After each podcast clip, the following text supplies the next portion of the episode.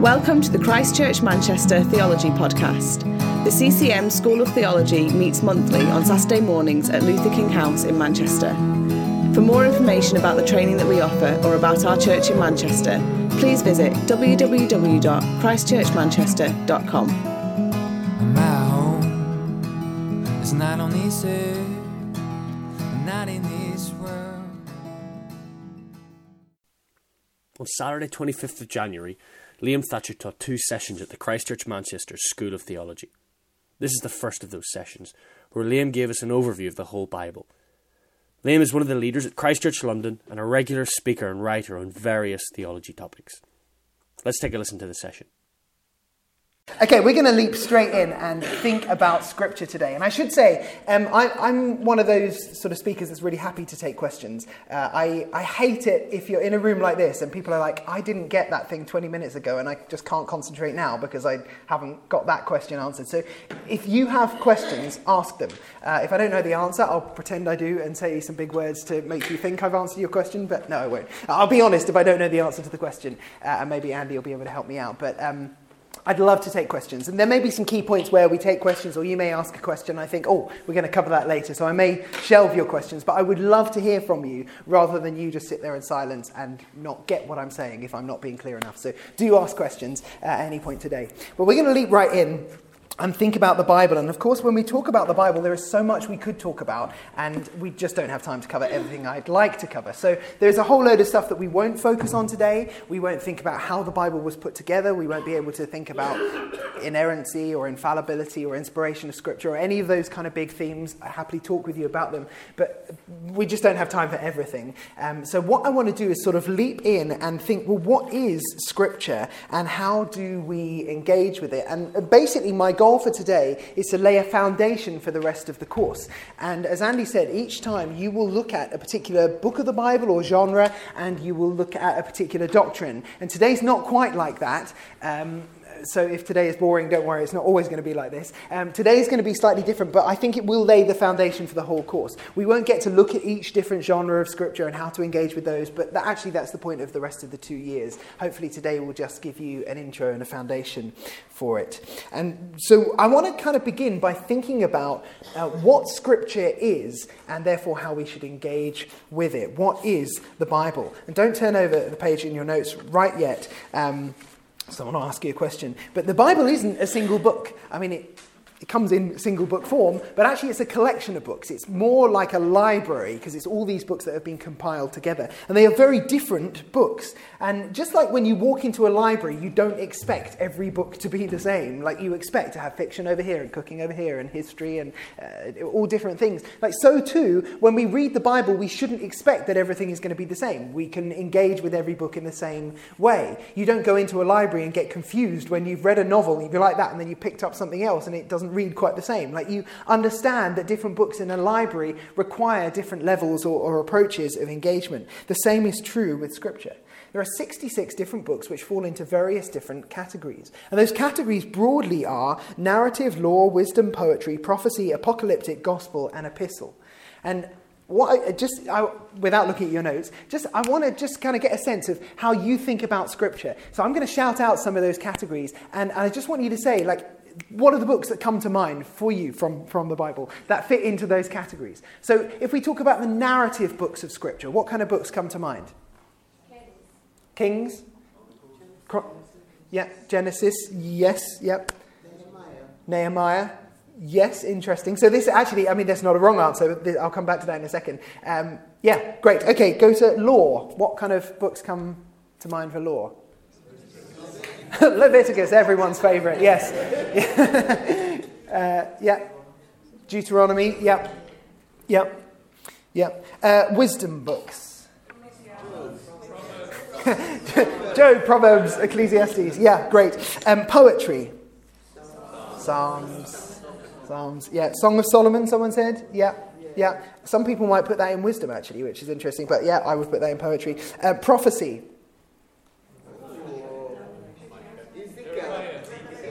Ezekiel, yeah.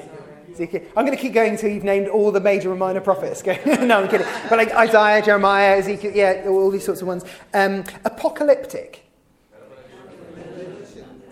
Daniel, Revelation. This is interesting. No one's named any New Testament books until this point. That's well, unless you did and I didn't hear them, but there you go. Apocalyptic, yeah, Daniel and Revelation. Although some people would say Daniel, is it narrative? Because some of it is, isn't it? I mean, chapters 1 to 6 very much is. And, um, uh, and, and then actually some of it is, it, is it apocalyptic? Is it prophetic? Well, these aren't clear categories. Like there's blend between the two. So that's, uh, that, that, that's totally fine. Gospel. Matthew, Mark, Luke, John. Well done. Good, good, good, good. Um, epistle. Well, you don't need that. It's just the rest of the New Testament, isn't it? But like Acts, for example, where does Acts fit? Is it narrative? Is it narrative? Some people say it's sort of gospel in style. I, would say it's, it, it, it's clearly not one of the gospels, but it is part two of Luke. So in, in one sense, it follows the same sort of patterns. So these aren't like hard and fast categories, but it is helpful to realize that they're not all the same. And so you can't pick like Song of Songs over here and think, I'm going to read that in exactly the same way as Chronicles or Nehemiah or Ezekiel. Like you have to engage with each of them differently differently. And there are different approaches required. And actually, you can look at your notes now. You see a, a sort of table that I've drawn up which roughly breaks them down. And if you look at that, what you find is actually the literary genres are more diverse in the Old Testament than New, the New Testament. I mean, the New Testament basically is Gospels, Acts, so they're kind of like narrative ones, then the epistles, and then Revelation, which is apocalyptic and quite unusual. But apart from that, that's, that's, that's, basically the New Testament, isn't it? The Old Testament is far more diverse, which perhaps is one of the reasons why the Old Testament is harder to get our heads around. The difference, though, between the Bible and a library is that I don't go into a library and expect that I can pick up a book over here and a book over here and they will have anything to do with each other. I don't expect that they're going to cohere or agree. Whereas when I turn to the different bits of scripture, I'm being like, well, that book is completely different to that book, but there's something that holds them together. They're united. And I believe that's because they have one author, that's God. um, uh, of course, many human authors, but one person governing it all together. It's not like a library where I'm like, well, those are completely different, or they disagree. I believe that all of Scripture is compelling and it's united, um, but we still need to engage with the different bits differently. And part of this course actually is to help you both think through the doctrines, the, the particular themes and messages that run through and unite the whole of Scripture, but also the different books and the different genres and you will do that throughout this course brilliantly. I would put it to you that the whole of Scripture teaches one story, which is the story of God. And I want to begin with this whole first sort of section by thinking about the story of Scripture. Before we think about how it applies to our lives, I just want to think what story does it tell about God? So, next page of your notes, uh, first bit of group work. What I'd love you to do is just spend in your tables or in your rows, I'd like you to spend about, let's say, seven minutes or so um, discussing these three questions.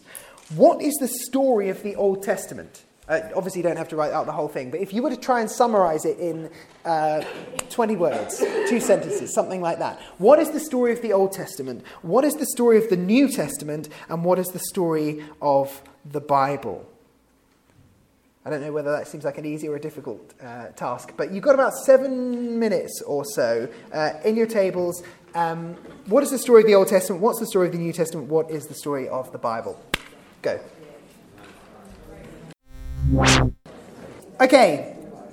Um, I'm not going to ask you all to to tell me your stories, but I'm interested. How did you find that? Was that hard or easy? Hard, hard. Interesting. that wasn't an option. That wasn't. yeah. Oh, okay, let's break that down a bit further. Um, which, which was the hardest? Old Testament, New Testament, whole thing? Whole, Old Testament, whole thing. Was that just because it's, there's so much of it? Was that the. Yeah. And so many different strands, I find, that go in different directions, different themes. The, the New Testament seems a bit more yeah, condensed. Okay, well, I'm not going to ask you all to read out your stories, um, but uh, let me read to you a 100 word sum- summary by a theologian called Greg Beale. Um, actually, it's 107 words, but he's cleverly used some hyphenation to reduce down the word count. But uh, so this is it, and it's a bit dense, um, so don't worry, but I'll kind of it will hopefully make sense. He says, The Old Testament storyline that I posit for the basis of the New Testament storyline, which is just ridiculous language, um, is this The Old Testament is the story of God who progressively re-establishes his new creational kingdom out of chaos over a sinful people by his word and spirit through promise, covenant, and redemption, resulting in a worldwide commission to the faithful to advance this kingdom and judgment, which is defeat or exile for the unfaithful, unto his glory. Quite wordy, but essentially, um, God, yeah, God is bringing uh, order out of chaos. He's bringing a new creation, um, and that is going to result in a commission to people who are with him to, to, to take this message to the king, uh, to the world, and uh, and judgment, which is defeat or exile. Uh, to the unfaithful. The New Testament, then, he says, the New Testament transformation of the storyline of the Old Testament, that I propose, is this Jesus' life, trials, death for sinners, and especially resurrection by the Spirit have launched the fulfillment of the eschatological, already not yet new creational reign. I'm sure this is exactly how you wrote down the thing as well. Um, bestowed by grace through faith and resulting in the worldwide commission to the faithful to advance his new creational reign, resulting in judgment for the unbelieving and unto the triune God's glory. Should I read that again? No, I won't read it again. like, okay, that's really dense. It's really dense. But actually, I, I think I think it's kind of helpful because what we see from that, even if we like don't take the time to process what he's really saying, is this: there's actually similarity between the Old and the New Testament. So he sort of said you've got the Old Testament storyline, which is this, and then the New Testament transformation of that storyline. So it's kind of a continuation, but at the same time it takes it in a different way, and and it's the fulfillment of much of what started there. And he uses some big words because he is a very academic writer. But actually, what I love about that, if you do take the time just to think about it, is it's so rich. He's not like, this thing happened and this, this thing happened and then it carried on. Like he's like there are all these strands of sort of Trinity and, uh, and sin and what it means to be human and the kingdom even in the Old Testament and and then Jesus picks up this theme and he brings it to fruition. He sends out the uh, people on mission and there's results for whether you believe in him or not. And it's just such a rich theme. As you look through the whole story of Scripture, there's this continuation, but then there's just theme, theme, theme, theme, theme that come all the way through Old Testament and New Testament. And in a sense, you are going to spend two years unpacking that, hopefully in more an accessible way. But you are going to unpack both the story itself, which is continuing from Old Testament to New, but also all the big themes that come up. Like, what does it mean to think of the Trinity? Is that just something we only learn about in the New Testament when Jesus comes on the scene? Oh, no, it's actually there at the beginning as well. What does it mean to think about sacrifice? Is, is Leviticus the only place that can help us understand that? Oh, no, it comes up here in the prophets and in the New Testament as well. And you are going to go through Scripture, both getting a sense of it as a story, but also a book that is full of incredible themes. And I'll come to that in a second. If I were to try and summarize the whole sort of uh, meta narrative, the grand story of Scripture, I would probably say it's something like this um, it's a story of creation, fall, redemption, and restoration creation for redemption and restoration. This is not the way I've broken it down. Many scholars have done it like this. But essentially, if you were to summarize the whole of Scripture, it begins with God creating a good world in which everything is as a he intended it, but it's not complete because he sends the people out to do things, to enlarge uh, the Garden of Eden. And don't worry, I'm not going to tell you the whole story, but like to, to, to, go out on mission, to continue God's work in the world, spreading it throughout the world, spreading uh, goodness, truth, and beauty throughout the whole world and the knowledge of Him. And then something goes wrong, the fall, Genesis chapter 3. Everything unravels as humanity gives up our God uh, our God ordained purpose. We put something other than Him in the primary place, in the primary driving seat of our lives, and everything unravels. And essentially, the fall takes you all the way through at a national scale what happens to, uh, to Israel, right through um, from Genesis 3 all the way through the prophets, and they go into exile and back and into exile. It's just a mess. And then you get to Jesus, and you get chapter 3 or Act 3, which is redemption. He comes to start redeeming things, and you get the whole life of Jesus, and I won't summarize that now. But the final act is restoration restoration, when he comes back and he makes everything as it once was, only actually better, when he comes back at the, uh, at, at the second coming and makes the new creation. And if you were to try and summarize scripture in those four categories, I think that would be quite helpful and far shorter than Beale puts it. So creation, fall, redemption, restoration. We will come back to that a little bit later, but I see a hand at the back.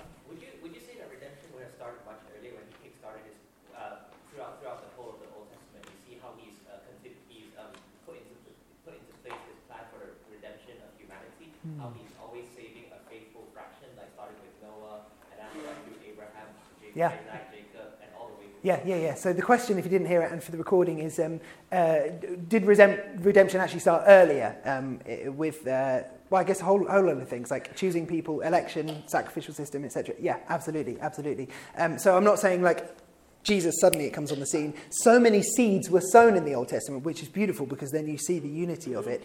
Um, but I think when Jesus comes, it's the fulfillment of all those things. Of you know, he is the substance of which those things were the shadow, as Hebrew puts it, Hebrews puts it. Um, so yes, um, but there's something distinct about the coming of Jesus that that changes that. Yeah, yeah. And we'll kind of come back to that in a second when I um, we'll get into actually what is the narrative of Scripture and I break it down a little bit further. Um, but this, I think, just that kind of ridiculous wordy uh, section from, from Beale there actually highlights something quite interesting because we can see Scripture as a story, but also it is a collection of really dense, really interesting and really powerful themes as well. And I don't know how you think of the Bible, whether you think of it primarily as a story or a place where you go to learn about particular themes. Actually, it's kind of both. And so I want to just take a moment to sort of unpack two different approaches to theology, which you may be familiar with or you may never have heard of um, before, and either is totally fine. But you're going to encounter both as you go through this course. So that's why I just want to spell them out for a little bit now. So, next page. Um, I want to just, just highlight two things about two different approaches to theology, which are broadly known as biblical theology and systematic theology. Um, now, I, often when I teach this, people go, Isn't all theology biblical? And, well, yes, in the sense that all theology is, well, should be, uh, derived from Scripture. But there is a difference between biblical theology and systematic theology. And without sort of labouring the point too much, um, this is roughly how they divide up, and it's kind of generalized. But biblical theology is an approach to reading the Bible that traces the unfolding history of God's revelation to and redemption of his people. And biblical theology is generally organized historically, so it kind of goes through almost like chronologically, and it asks, how did people understand God and his work at this point in salvation history? So wherever you are in Scripture, if you're doing biblical theology, you're asking, at this point in the story, how do people understand God? How do people understand God from, from their perspective, right there where they were in history, what they were experiencing, what they were writing about? And I think one of the strengths of biblical theology is, um, is that it doesn't, it, I think it has a great appreciation for the diversity of Scripture because you're not reading a passage and then immediately thinking, how does that fit with something that was written you know, two centuries later? You're, you're taking each book and you're asking questions that are appropriate for that genre. So you're not expecting that the wisdom literature in Proverbs, for example, is going to say everything that needs to be said on a particular subject. Rather, it is a point in time where people are grappling with the themes in a way that made sense to them based on the revelation that they had and needs to be fleshed out by then looking at other stuff that comes later in scripture. So there's quite a, in biblical theology i think there's a great appreciation for the diversity of scripture and themes that are distinctive to a particular book or a particular author without rushing to synthesize it elsewhere there are, however, some weaknesses, and um, I think some of the weaknesses is that actually, if you are processing through Scripture and you read a little bit, and you read Proverbs, for example, and you're grappling with what Proverbs says about, um, I don't know, good and evil or something like that, and you think that's all there is to say on that subject, and you don't then tie that up with what Jesus then comes and says later, you can end up with an incomplete thing. So there is actually a powerful thing in just reading through the scripture and, and, understanding what's being said at any given point in time. But really, if you are to get the best out of it, you also need to see it as a unified story. And you do need to take these bits in this chapter and apply them uh, along with the other bits. And that's where systematic theology comes in. See, systematic theology is a slightly different approach which uh, synthesizes and summarizes what the Bible as a whole teaches about topics like God, humanity, Christ, salvation salvation, etc. Systematic theology is organized topically. So it asks the question uh, not how did the people in exile understand this particular theme at this particular time, but how does the whole Bible talk about this particular theme? What does the whole Bible teach about the doctrine of humanity or the doctrine of um, you know, the second coming eschatology or whatever it happens to be? Systematic theology has a strong emphasis on the unity of Scripture and asks what is the full extent of truth we can know about this doctrine, which is really great. One of the downsides of systematic theology, though, is that sometimes it can feel like someone has gone, "Oh, I need something on um, the Trinity." So just look for it. Well, actually, if you if you search for every verse on the Trinity, you'd find nothing because the word's not in Scripture. But that, so that's a bad example. But um, uh, the Holy Spirit, let's say, someone's gone, "Oh, okay, I need a systematic theology of the doctrine of the Holy Spirit." It's find everything about the Holy Spirit, bam, and it's just like here are all the hundreds of verses, and you give them equal weight, and um, and it just feels a bit like have you, have you just plucked out all of the verses and, and give sort of not really thought about how you should treat each one? You treat them all sort of the same. And I, I can find sometimes systematic theology is a bit frustrating because it doesn't take into account the fact that actually some of the revelation in the Old Testament may not be complete. And so you can't necessarily give it the same weight as something Jesus said. So there are some strengths and weaknesses to both. But I think you need both approaches. Actually, my, uh, when I studied um, my master's in theology, I, I focused on biblical theology, uh, and I did a couple of courses in systematic theology, and it was fascinating because it helped me to understand things about biblical theology different. But they are very different um, disciplines, but they come together, and they come together beautifully in this course that we are doing here. Let me uh, try and explain how I think they come together. This is a quote from a guy called Vern Poythress. He says, At their best, biblical theology and systematic theology interact and help to deepen one another. Systematic theology provides doctrines of God's sovereignty, of revelation, of God's purposes, and the meaning of history that supply a sound framework of assumptions for the work of biblical theology. Biblical theology, at its best, deepens the appreciation that systematic the- theology should have for the way in which, in interpreting individual texts and uncovering their relation to a whole topic, the context of text within the history of redemption colours the interpretation. So both helps one another. So systematic theology gives us uh, a good framework for reading the Bible as a story, but then actually reading the Bible as a story and taking into account the different genres and the different points in history helps us to understand the flavour of it in a way that systematic theology sometimes kind of misses.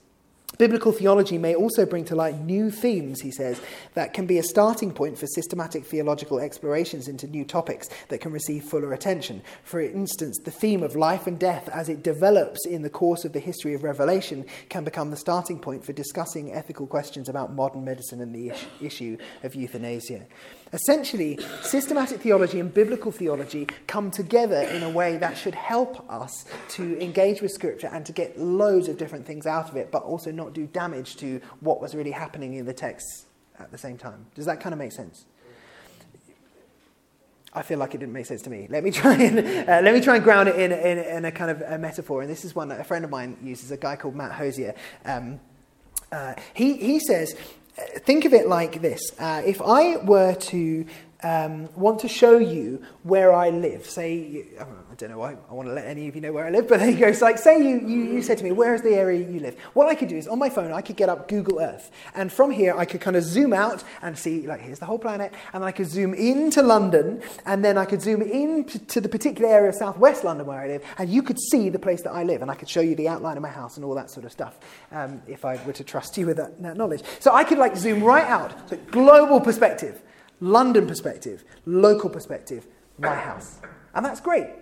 But actually, if you would ask me, show me where you live because you want to go to my house, that's not going to help you get there at all. That gives you a broad perspective. But if you want to actually get to my house, you need a detailed map, don't you? You probably need a you know, Google Maps with directions. And then when you get to London, you might need a tube map. And the funny thing about the tube map, the London Underground map, is it actually bears no resemblance whatsoever to geographical reality. I don't know if you've ever had that experience. Like some people get out of one station, and uh, or, or sorry, they travel between two stations, and they get out of the station, they look, and they're like, oh, it was just there. Why did I just travel here? Because on the map it looks like the same distance as another long journey. Really, they're just across the road, and people don't know that. If you think that the map bears some kind of resemblance to geographical reality, now that is the difference, I think, between and Matt Matt uses in his illustration. It's a good illustration, but it's not mine. I should just have taken the credit for that, but there you go. Um, that's the difference between biblical and systematic theology.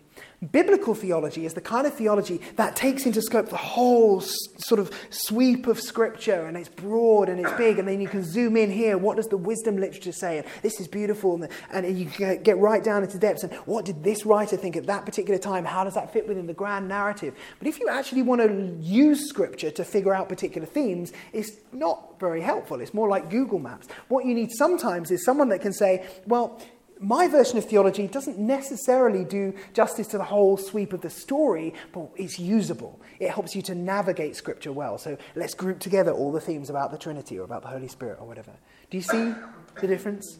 So biblical theology is like the broad Google Maps, systematic theology is like the tube map, as it were. And you need both if you were to understand the whole context, but also if you were to navigate it well. Does that make sense? Yeah. Okay, I feel like I've just given you a barrage of information. And um, the funny thing is, actually, when I did this course the first time round, I knew some of you already, so I kind of knew where you were coming from, so I, I kind of got whether you were with me or not. This time, I have no idea who many of you are and uh, what church streams you're from and what your backgrounds are. So, um, so I don't want to assume that you are with me or that this is not completely new or baffling. So let's just pause for a second and um, any, any questions on anything I said so far? Is this making sense? Great. okay, I, I'm going to trust that you're not lying to me. That's great. I mean, your faces say otherwise, but that's okay. No, great. Okay, well, let's plow on. And of course, there'll be other times for questions as well. So, I mean, that was, that, that, that was quite broad. But actually, if we are to start engaging with Scripture, we need some particular tools. And I want to suggest just two tools that we need for engaging with Scripture, uh, or two disciplines, as it were, that are involved. Whether we know it or not, they are involved with the way you read Scripture. You may never have thought of this before, but you have done these two things. Whether you've done them well or not, I don't know. Um, but you have done these two things. And they are exegesis and hermeneutics. We're going to start with exegesis. So, exegesis is essentially um, grappling with what a text originally meant. What was God's word to the original audience, to the original hearers? What was God's word to them? And when we engage with a passage of Scripture or a book of Scripture, whatever it happens to be, whatever element it is, the first question we need to be asking is what did this text originally mean? What did it mean in the mind of the author? What did it mean to the people he, that author was writing to or about? What did it mean to them? before we rush to what does it mean to me? Because actually, there's quite a leap to get there, and, and we have to first understand what it originally meant before we can apply it to our lives. So, the first task of reading scripture is exegesis. It's, it's like, what does this mean? How do I understand this passage properly? And if we are to grapple with that, I think there are some big questions to ask questions about context and questions about content. And I'm, I'm, not going to kind of go through all of this, but essentially, I would suggest that if you are reading any particular passage of Scripture, you should begin by asking some questions about context. And I, I mean, two aspects of context here. Firstly, historical context. So ask yourself over any passage you are reading who, what, why, where, and when. Who? Who are the author? Who are the recipients? What is their relationship? Do they know each other? Like Paul writing to a particular church. Is it a church he planted? Is it a church he's only heard of? How does that relationship affect the way you read it? What, literally, what has been written? That's always a good question to, to ask what is actually these words in front of me? Um, how is it structured? What is the tone? Is it angry? Is it happy? Is it encouraging? Whatever. Why was it written? What's the purpose of it being written? And sometimes you look for internal evidence, like the letter may tell you this is why it's written, or sometimes you need to look for external evidence. So, um, with some of the letters that Paul writes, for example, actually, if you read through the book of Acts, you get a sense of the churches, and then when you read the letter, you're like, oh, I think he wrote that because of that experience that I read there. And so it's still internal to Scripture, but it's external evidence in the sense that the letter hasn't told you, but you can find out the purpose elsewhere. Ask where. Where, where was the author? Where is the recipient? Like, where in the world is this? Um, was the author close to them? Was the author currently in jail writing it to them? Uh, were they in Jerusalem at the time? Were they in exile? In, in which case, how, how does that affect what has been written, and why it's been written? And then when? When was it written? Um, both literally, like in time, but also within the grand story. Uh, is it a period when they are when Israel is flourishing, or a period where they're in exile? All these sort of things are important. So historical context, but then it's also worth asking questions about the literary context, by which I mean um, within this big library of scripture. Uh, where does this fit? What category does it fit in? What is the genre that I'm reading here? Is this narrative? Is it law? Is it uh, prophecy? Is it poetry? In which case, I probably need to engage with it differently. Um, in fact, I won't go through this, but if you flick to the next page for a moment, um, I, have broken down the different categories narrative, law, wisdom, poetry, prophecy, apocalyptic, gospel, and epistle, and I've given a few sort of things to bear in mind when approaching those different genres. Um, and we, we, we don't have time to go through them. And actually, to be honest, that's what you're going to do over the next two years anyway, so I'm not too worried about that. Um, but that's a kind of helpful cheat sheet if you knew what those summaries meant. uh, feel free to come and ask me, I'll happily chat through. But, but it's worth asking what is the genre, and then therefore, how do I need to uh, understand this genre differently from others? And then ask yourself a question if you're reading a particular chapter, um, what is the context within the, the broader piece of literature that it's part of? So if I'm reading chapter 11 of a whatever book, I need to ask what's the immediate context? Um, what's the the bit around this verse, like the verses either side, and the paragraph of it which it's part, and the chapter of which it's part, and then how does that fit within the, the whole book of which it's part, and then how does that fit within the maybe the author's work of which it's part. So if I'm reading Ephesians 4 2, um, how does that fit within the rest of Ephesians 4? How does that fit within actually the section of Ephesians that Paul is writing? Has he changed from the beginning and the intro and the end? And like, what's that going on there? How does that fit within the whole letter of Ephesians? How does that fit within everything that Paul wrote? How does that fit within the New Testament? And so you start small and you work out. This is the work of, of looking at literary context. So start by asking questions about historical context and literary context. Uh, and then get into asking questions about the content. So once you've figured out where does this fit, what am I dealing with here, what kind of book or passage or, or verse, then ask, well, what is the verse actually saying? Ask for things uh, uh, to do with the content. And again, you can break it down into little bits and sort of work up. So look for things in the sentences that you're reading. So as you're reading a sentence, think are there particular repeated words that come up again and again and again? Repetition gives you an idea of the key themes. If the writer is like, joy, and blah, blah, joy, joy, joy. And you come away thinking, this? Is this about sin and the anger of God? No, no, no, it's about joy. Like there's a clue because the word is repeated a lot. Like pick up those sorts of themes. And it may not be literally the same theme because sometimes an author may use lots of different synonyms. So he may talk about uh, joy and celebration and, and uh, adoration or whatever. And you're like, oh, together these give me an idea of the theme. So look for repetition and similarity. Look for contrasts and comparisons. For example, uh, the rich and the poor, or the, the wages of sin and the free gift of eternal life, or the gospel, or the first Adam and the new Adam, or whatever it happens to be. Comparisons can really help us. Uh, look for lists. Um, ask yourself, why is this list in a particular order? Has it started with the most important one? Does it seem to build to a climax? Like, what's going on there? Is it similar to other lists? Are they in the same order?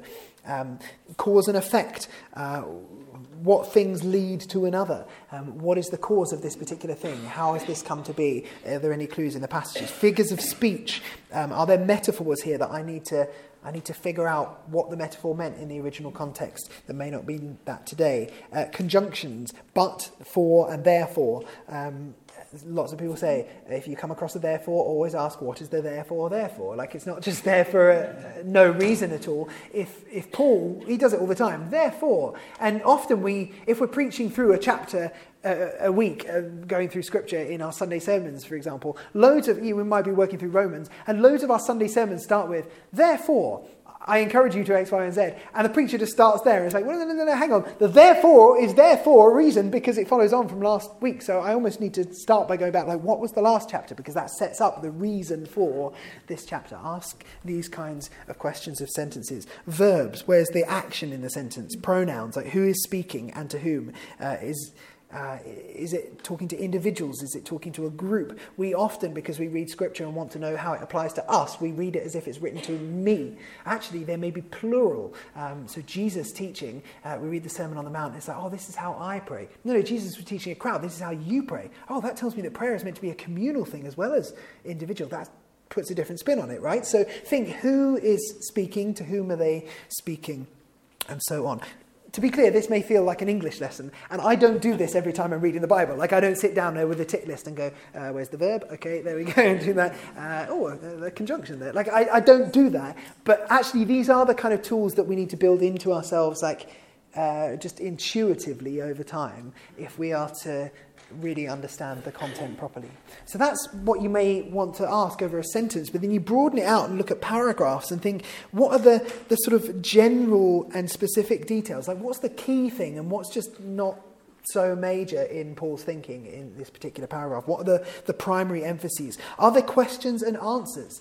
Um, particularly in the epistles. Paul will regularly include a question. And it's worth asking is that a question that Paul has, or is that a question that the Corinthians asked that Paul has put there because he then wants to engage with it? Are they rhetorical questions, or in, in which the answer is meant to be obvious, or are they questions that are left open, or are they questions that then get answered later in the letter?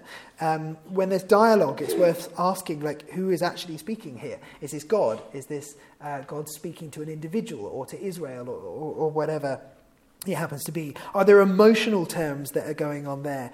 Um, and are they designed to create a reaction in us? What's the tone? I'm reading through 2 Corinthians at the moment in my uh, devotions, and there is a lot of sarcasm in 2 Corinthians. And, uh, and when you get that and you read it like with a sarcastic sort of tone, uh, a godly sarcastic tone, um, which is designed to actually bring about repentance, I think, um, uh, you read it like that and you think, oh, Paul, you're, you're actually trying to highlight something of the folly of the Corinthians' thinking to bring them to repentance. That changes the way I read this thing that otherwise just sounds like you're being a bit of a whatever. So, uh, like, it, just understanding the tone helps you to engage with the text differently.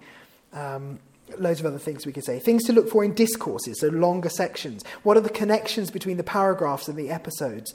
Um, are there story shifts? Are there breaks and pivots where, where actually it does, for whatever reason, completely change? And there is no link between the two chapters. It's literally just gone on a different direction, and that's the author's intent. Um, are there things that are put together, juxtaposed, because they want to tell us something? Um, and why are they put together? Is it because um, we get to this when we teach you down the Gospels, actually, but like there are loads of occasions where there seems to be a miracle next to a teaching.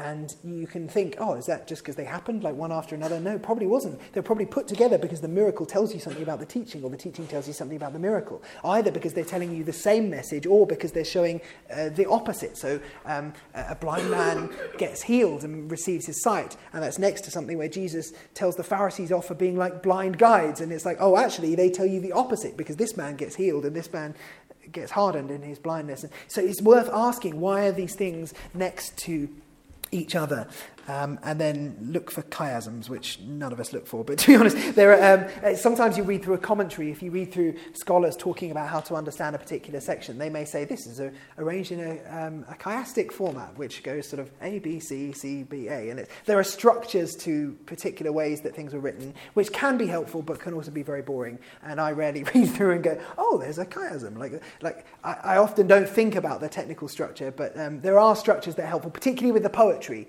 Like when we read, I'll come to you in a second. Have, yeah. um, when we read poetry today, there are often structures to the way that poems are written, and the same is true with the Psalms or, or letters and things like that. And once you know that, it can actually help you to get things about what the author is intending.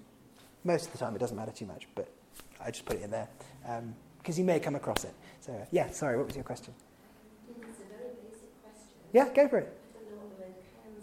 Uh, yeah, so it's a structure um, it's a particular s- structure where, um, uh, say, you have five lines um, that are written down there, and you were to give them letters. So, line one might be A, um, and then B, and then C, and then the fourth line you might call B because it actually it's somehow a reflection of line two, and then the fifth line is a reflection of line A. So in poems, for example, they may start with blah blah blah, blah blah, blah, blah, something there, and then it goes back and it picks up the theme there and repeats it or changes it in another way, and then so it's just a sort of structural thing. And you read commentaries and people talk about it all the time, and you're like, what is this? And, and most of the time, it's not especially relevant. uh, but sometimes those kind of structural things can help you. But um, yeah.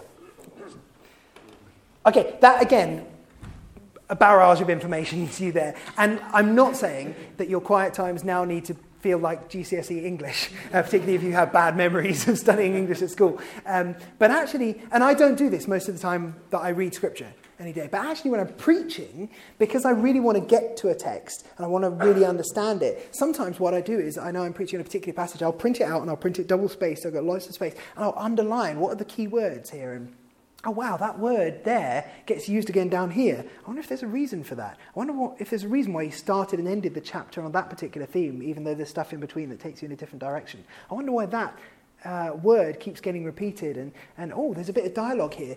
is, is that actually Paul or is that someone else? Oh, it's someone else. I hadn't realized that. That changes everything. So when you break it down like that, it can be really helpful. I'm not saying you should do that in your quiet time, but, but do ask questions um, of Scripture. Engage with the co- context and engage with the content, and you'll probably find certain things are really helpful as a result. And the aim of this, when you're doing exegesis, um, I think the aim could, could kind of be to get to a point where you can summarize what you've just read in a sentence. So not go like, here are all the conjunctions, here are the verbs. And like, don't worry about that. That's a means to an end. The end should be that you read a passage, and if someone said, What was that about today? you can say, Paul encouraged the Ephesians to do X.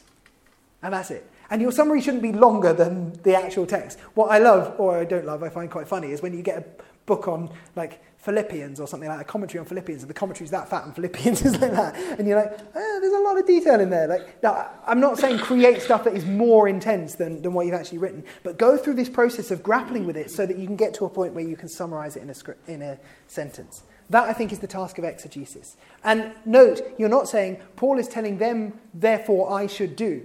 Exegesis is just, what is the original writer saying to them? How would people have understood it then? Does that make sense? Go for it. Yeah. Yeah. understood that when Eugene Peterson did the message translation, he did that in group exegesis style, so groups of people, not necessarily academic theologians, Yeah. groups of people from his church that did exegesis together Sure. and then put it into contemporary language. Mm. What's your experience of group exegesis? Do you think it's valuable or is it Mm. just an exercise that you do on own? Yeah, good question. Uh, so the question, uh, for those who didn't hear the podcast, was about, well, Eugene Peterson, when he put together the message, he did it in group exegesis, so with people from his church, not necessarily scholars. What's, is that helpful? Is, what's the value of that?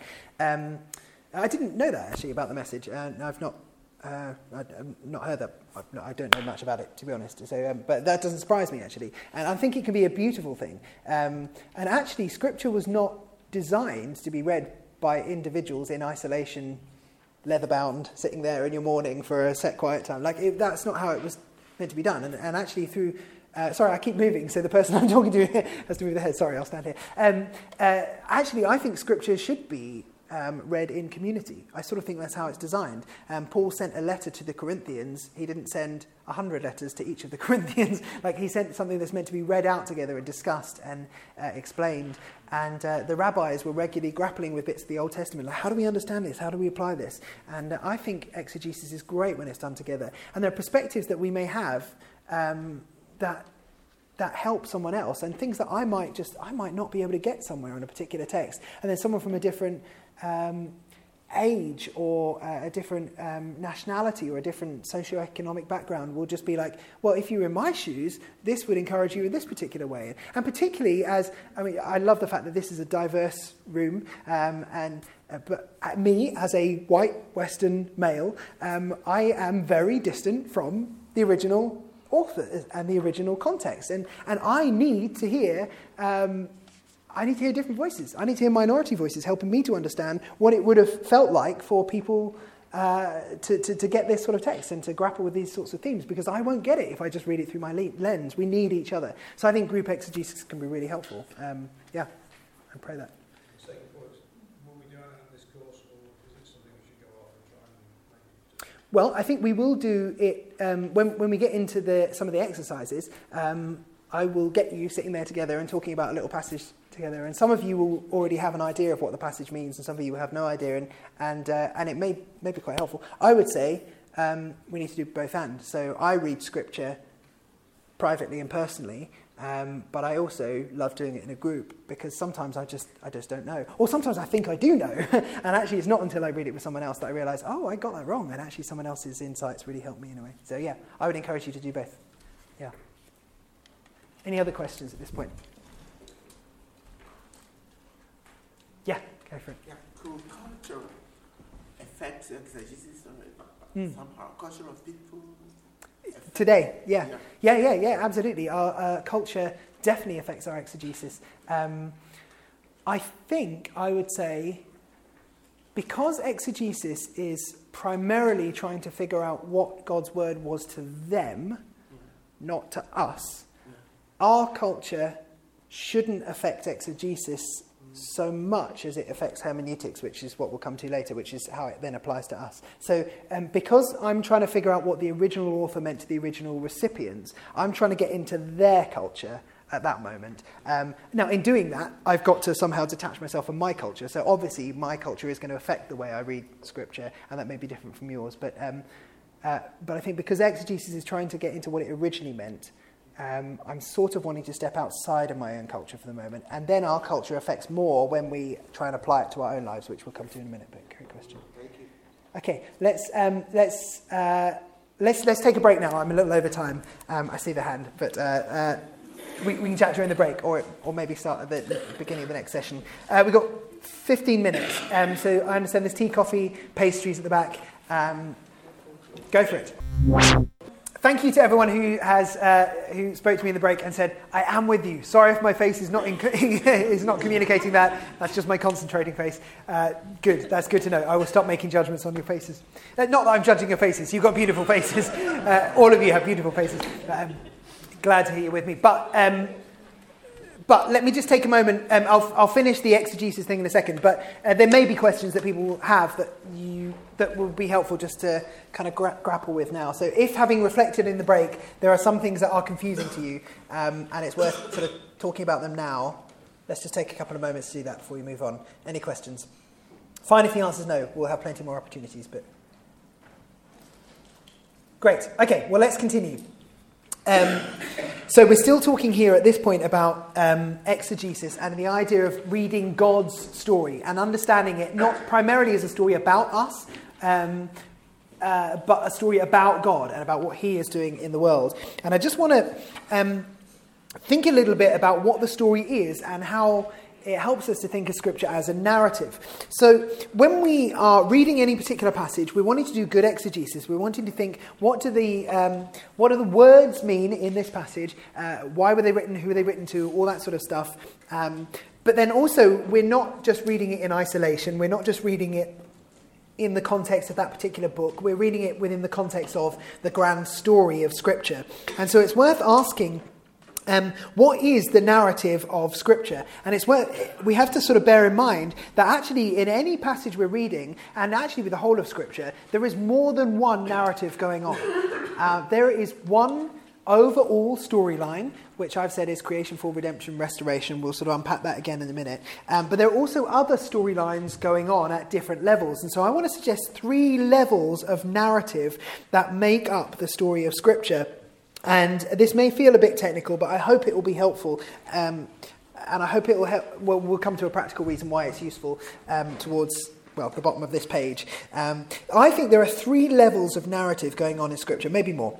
The meta narrative, the grand narrative, uh, is the universal plan of God, his story of redemption. And if I'm trying to say what is the story of Scripture at the biggest level, the broadest level, I'd say it is creation, fall, redemption, restoration. God made a good world, something went wrong with the world, He's launched a plan to deal with the world, uh, and, uh, and He will make the world new again. That's the, the, the grand story. Yes?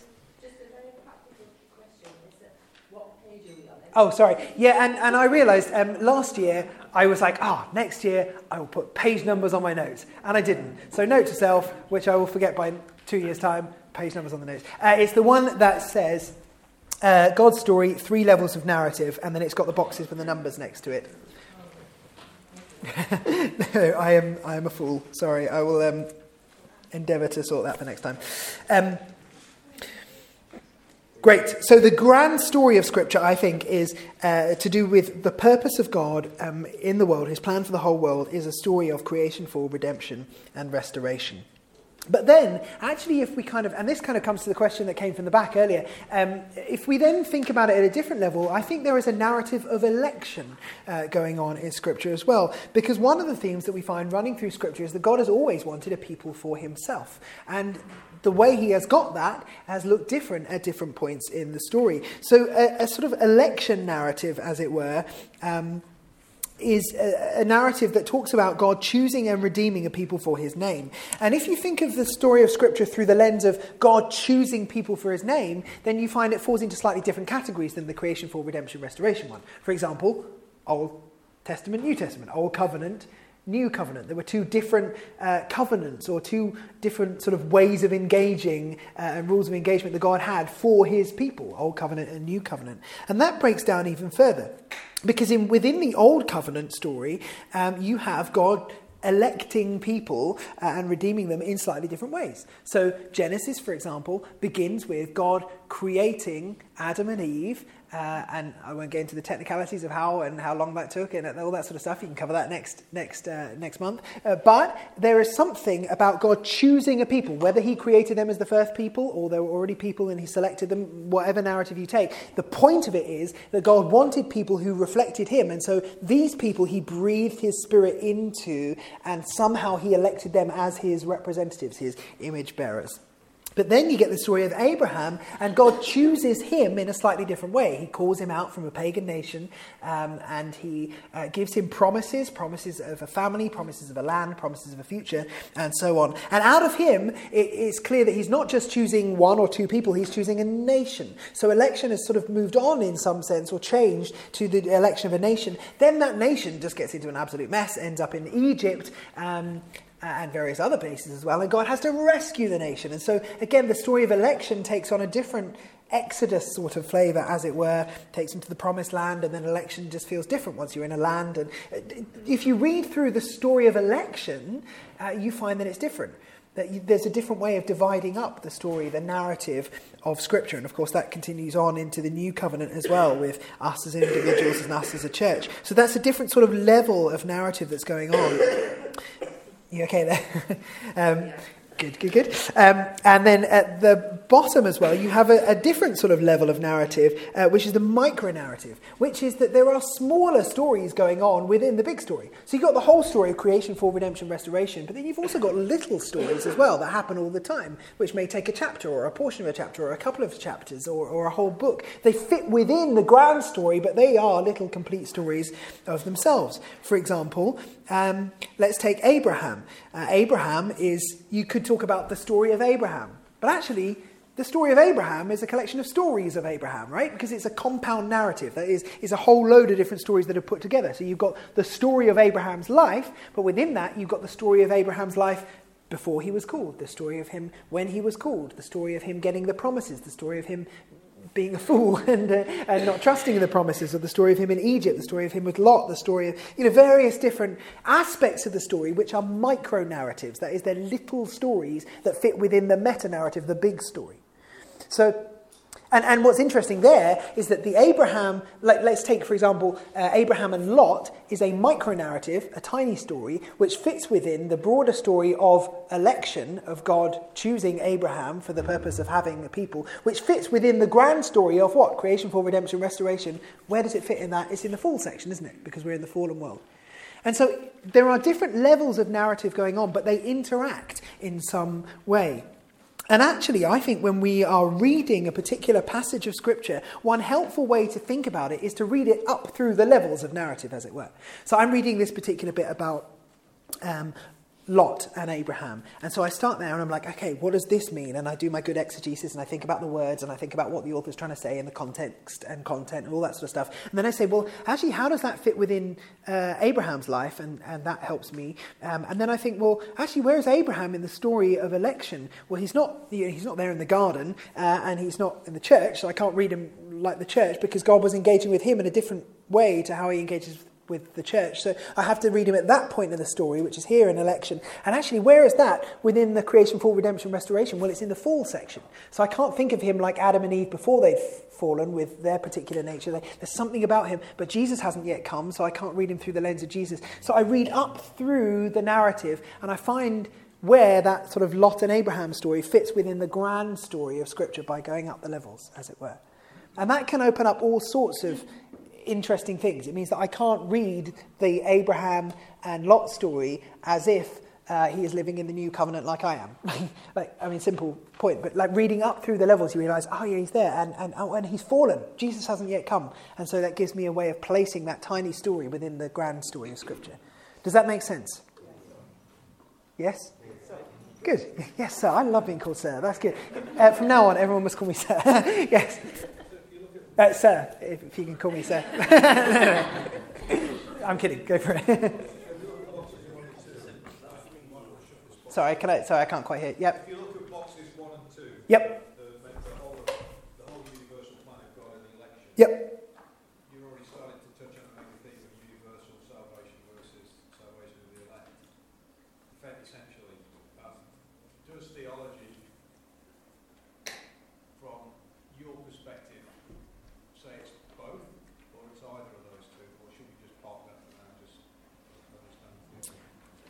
Well, um, let, are you asking specifically about salvation? Do I think all people, About universal salvation, whether all people will be saved? yeah, rather than election, sa- salvation of the elect. And, and So that's, um, I mean, that's an interesting question, um, but I, uh, that's not, not what I'm trying to get at here. So, um, so let me try and phrase this a different way. I think, I would say, and I don't believe that everyone gets saved either. um, so I can, I'm, I'm sure you do a day on the doctrine of salvation at some point. Um, I believe it's quite clear not everyone will be saved. Um, but that's not what I'm talking about here. So here, what I'm thinking is the top level is actually not about people. Um, the interesting thing is we often read scripture as if it's all about people. It's not. It's not. Actually, God said God made creation. It's like, oh, this is good, this is good, this is good, this is good. Before we were even on the scene, like everything was good without us. And uh, and actually, even when we come on the scene and God says it's very good, uh, we go, ah, there you go, we were very good. No, what He's saying is, all my world, everything from day one to here, including this, is good. So so we read Scripture through a really anthropocentric view. That is like we focus on humans. Um, actually, that's not not the point. Um, and so, what I'm thinking here is that the creation, fall, redemption, restoration story is equally applicable to the ground and physicality and trees and animals and all of creation here. So, so God is, is talking about his plan to redeem all things here. And then within that, you've got to say, well, um, what's the role for humanity? And actually, God particularly wanted people for himself. And so, so when I think of universal salvation, I actually think of God saving everything. um, I'm not primarily thinking about people at this point. I'm thinking of God's plan to renew all things. And within that, you've got to ask, well, what does it mean for humans? And I think it's good. I think it's clear that God is calling particular people to be Himself, but not everyone will respond to that call, and so not everyone will be part of the final salvation. If You see what I mean? Yeah. Um, let me tease out why I think this is quite important, actually thinking about these levels of narrative, because maybe you're like, this is not important at all. um, uh, Jesus says that Scripture points to him, right? Jesus says the whole story of Scripture points to him.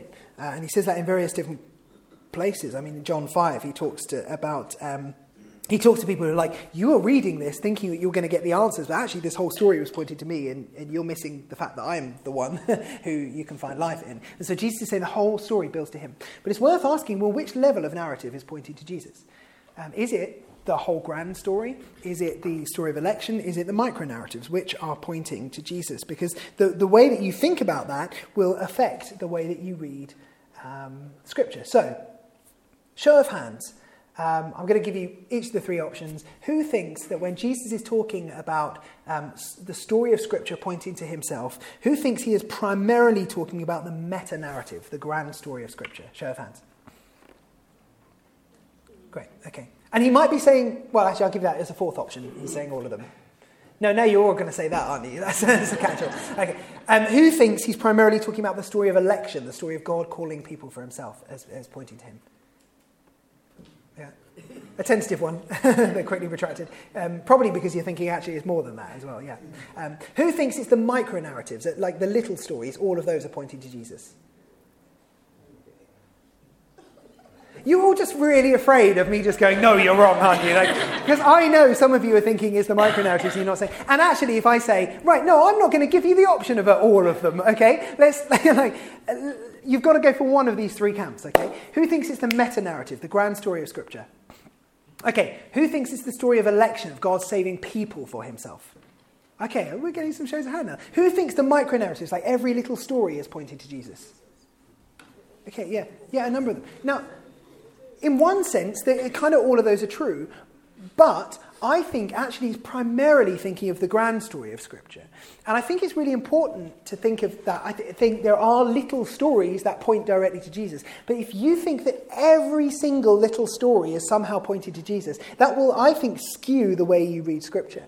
And so sometimes people talk about um, a Christocentric reading of Scripture. Maybe you've come across that word, uh, and if you haven't, well, you've probably done fine without knowing that ridiculously big word. But basically, a Christocentric way, when people talk about reading Scripture Christocentrically, what they're saying is, I want to read it so that every, every bit points to Christ, I want to find out how every bit points to Christ. I want to do that because Jesus said it all points to him, okay? But it's worth asking in what way does it point to him? And some people read scripture Christocentrically uh, with an assumption that every little micro narrative, every little tiny bit of a story points directly to Jesus. And if you read it like that, then you can get into some weird exegesis where it's like, where's Jesus in this story? Is he behind this bush? Is he, is he the rock that Joshua sat on? Or is he the, you know, um, uh, must I make every little detail somehow point to, to, to Jesus. Oh, there was a coin there. Uh, what can I, oh, Jesus once talked about a coin. That, that's the way to Jesus. Oh, like, I just think you can get into a weird way of reading scripture that sort of panics if you're like, I can't find Jesus here. Like, it's okay if you don't find Jesus in the details of the micro narrative because the micro narrative is part of a grand narrative and he's in that, right? Because the whole story of creation, fall, redemption, restoration, that whole thing is pointing to Jesus.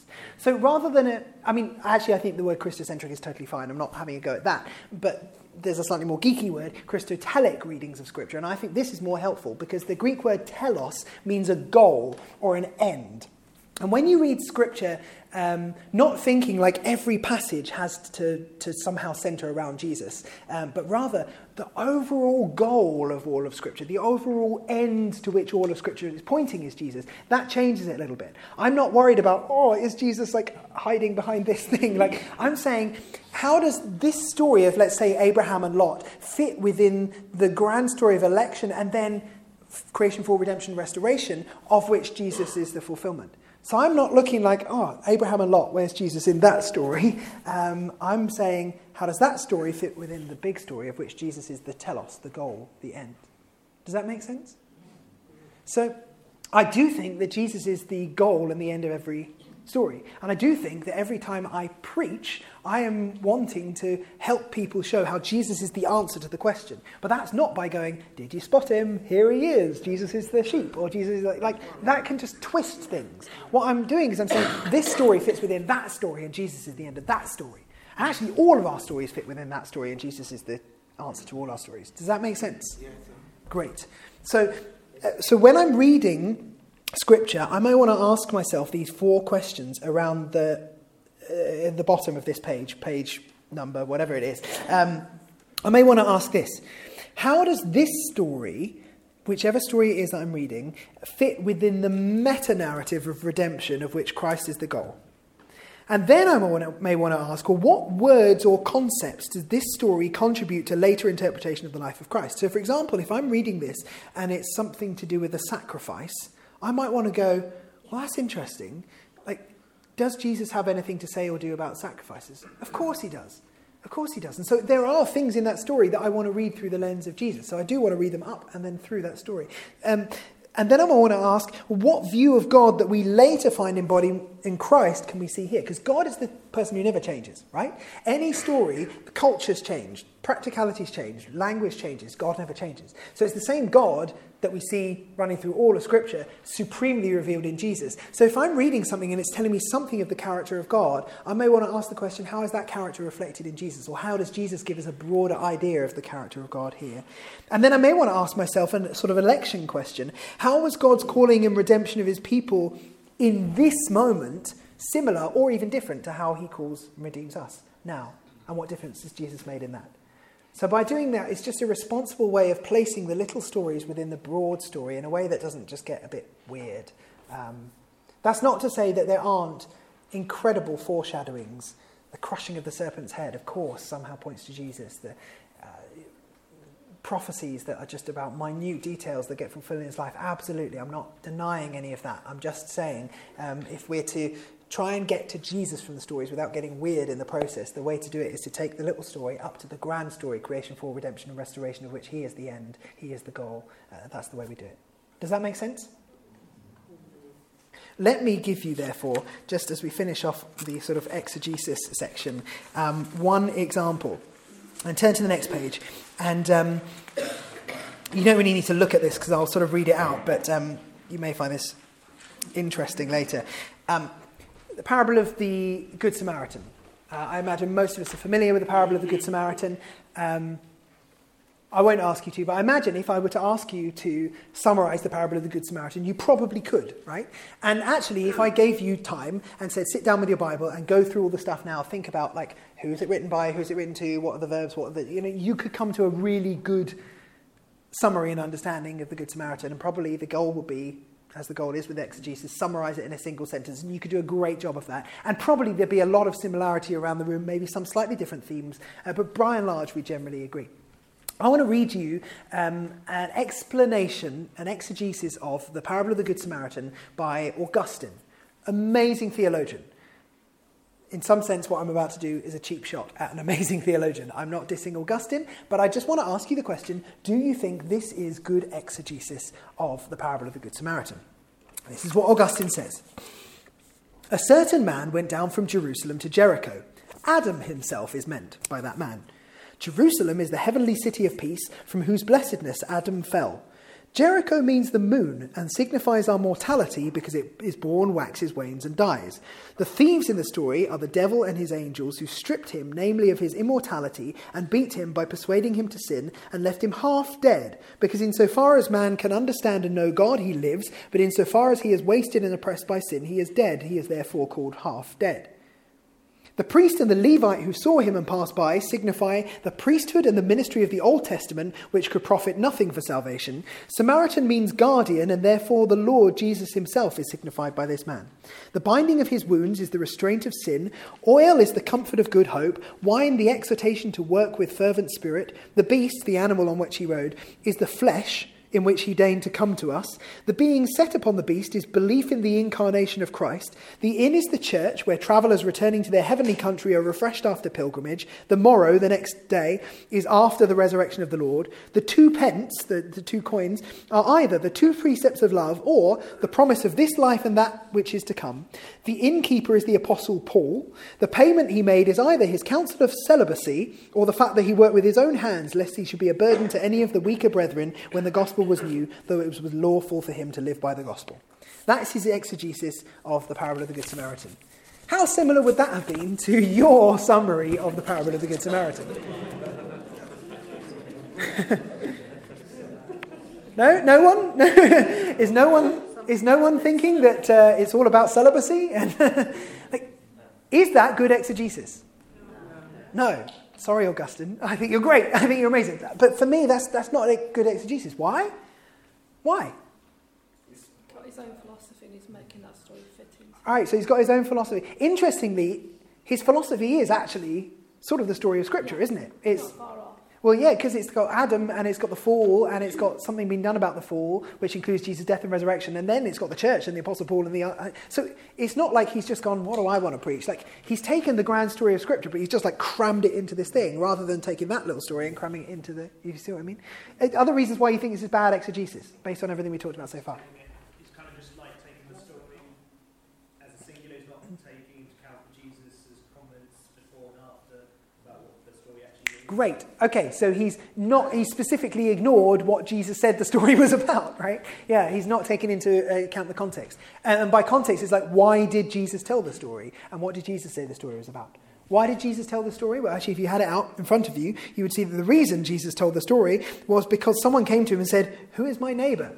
And Jesus didn't go, ignore that question, let me tell you the story of everything. Like, he told the story in order to answer the question, who is my neighbor? And then, what, what does he say at the end to the guy? He's like, go and do the same. he doesn't say, now you understand the story of everything. He says, now go and be kind to people. Go and be like the Good Samaritan. So there's a purpose that's there, uh, so he hasn't taken into account the context. Other problems, why it's not good exegesis. Yeah. Um, when the people that Jesus was talking to heard this story, they would be thinking about Apostle Paul because they spent some time with him. Yeah, yeah, yeah, exactly. So no, no one's sitting there like Jesus is telling the story and they're going, uh, here's this innkeeper. Oh, you mean Paul? Paul, this guy we haven't met yet. Or, or maybe some of them did know, but probably not. But like, oh, the Paul that, that hates Christians. I mean, they weren't Christians at all, but like, like, no one was thinking of Paul. No one was thinking of the church. Uh, yeah, absolutely. No one was thinking of the resurrection. I mean, Jesus talked about the resurrection. I'm going to die and rise again. And, and Peter's like, you're not going to die. like they could, no one understood the resurrection at that point anyway. Yeah, whole load of things.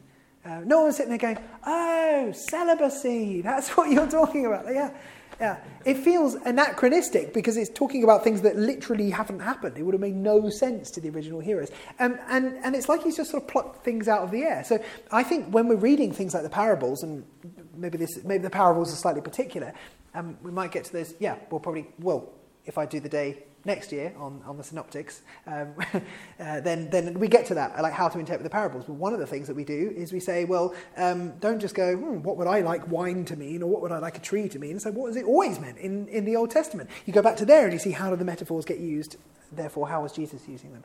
And it seems like Augustine hasn't done that here. So I think this is bad exegesis. Um, and this is unhelpful. And as I say, in some senses, it's a cheap shot because Augustine is an amazing theologian in many ways, but that I think is a, a particularly bad example in order to highlight actually that we can get not far off at all. That I mean, I, I don't think I read scripture and ever come up with something quite as well articulated and wrong as that. Uh, but there are times when, if I don't go through the process of genuinely asking the questions, like, what does this actually mean? What would the original reader have thought? If I try and leap to what might it mean to me today, I'm going to end up with something akin to that. That's the point of exegesis. Exegesis is meant to, to help us to ask serious questions so that we engage with Scripture as it was meant to be engaged with. Of course, that's not the end of the story. We need to then move on and, and say, what does it mean to us today? And what does it mean in the light of the whole story of Scripture? Uh, and, and so on. But um, I hope that helps a little bit.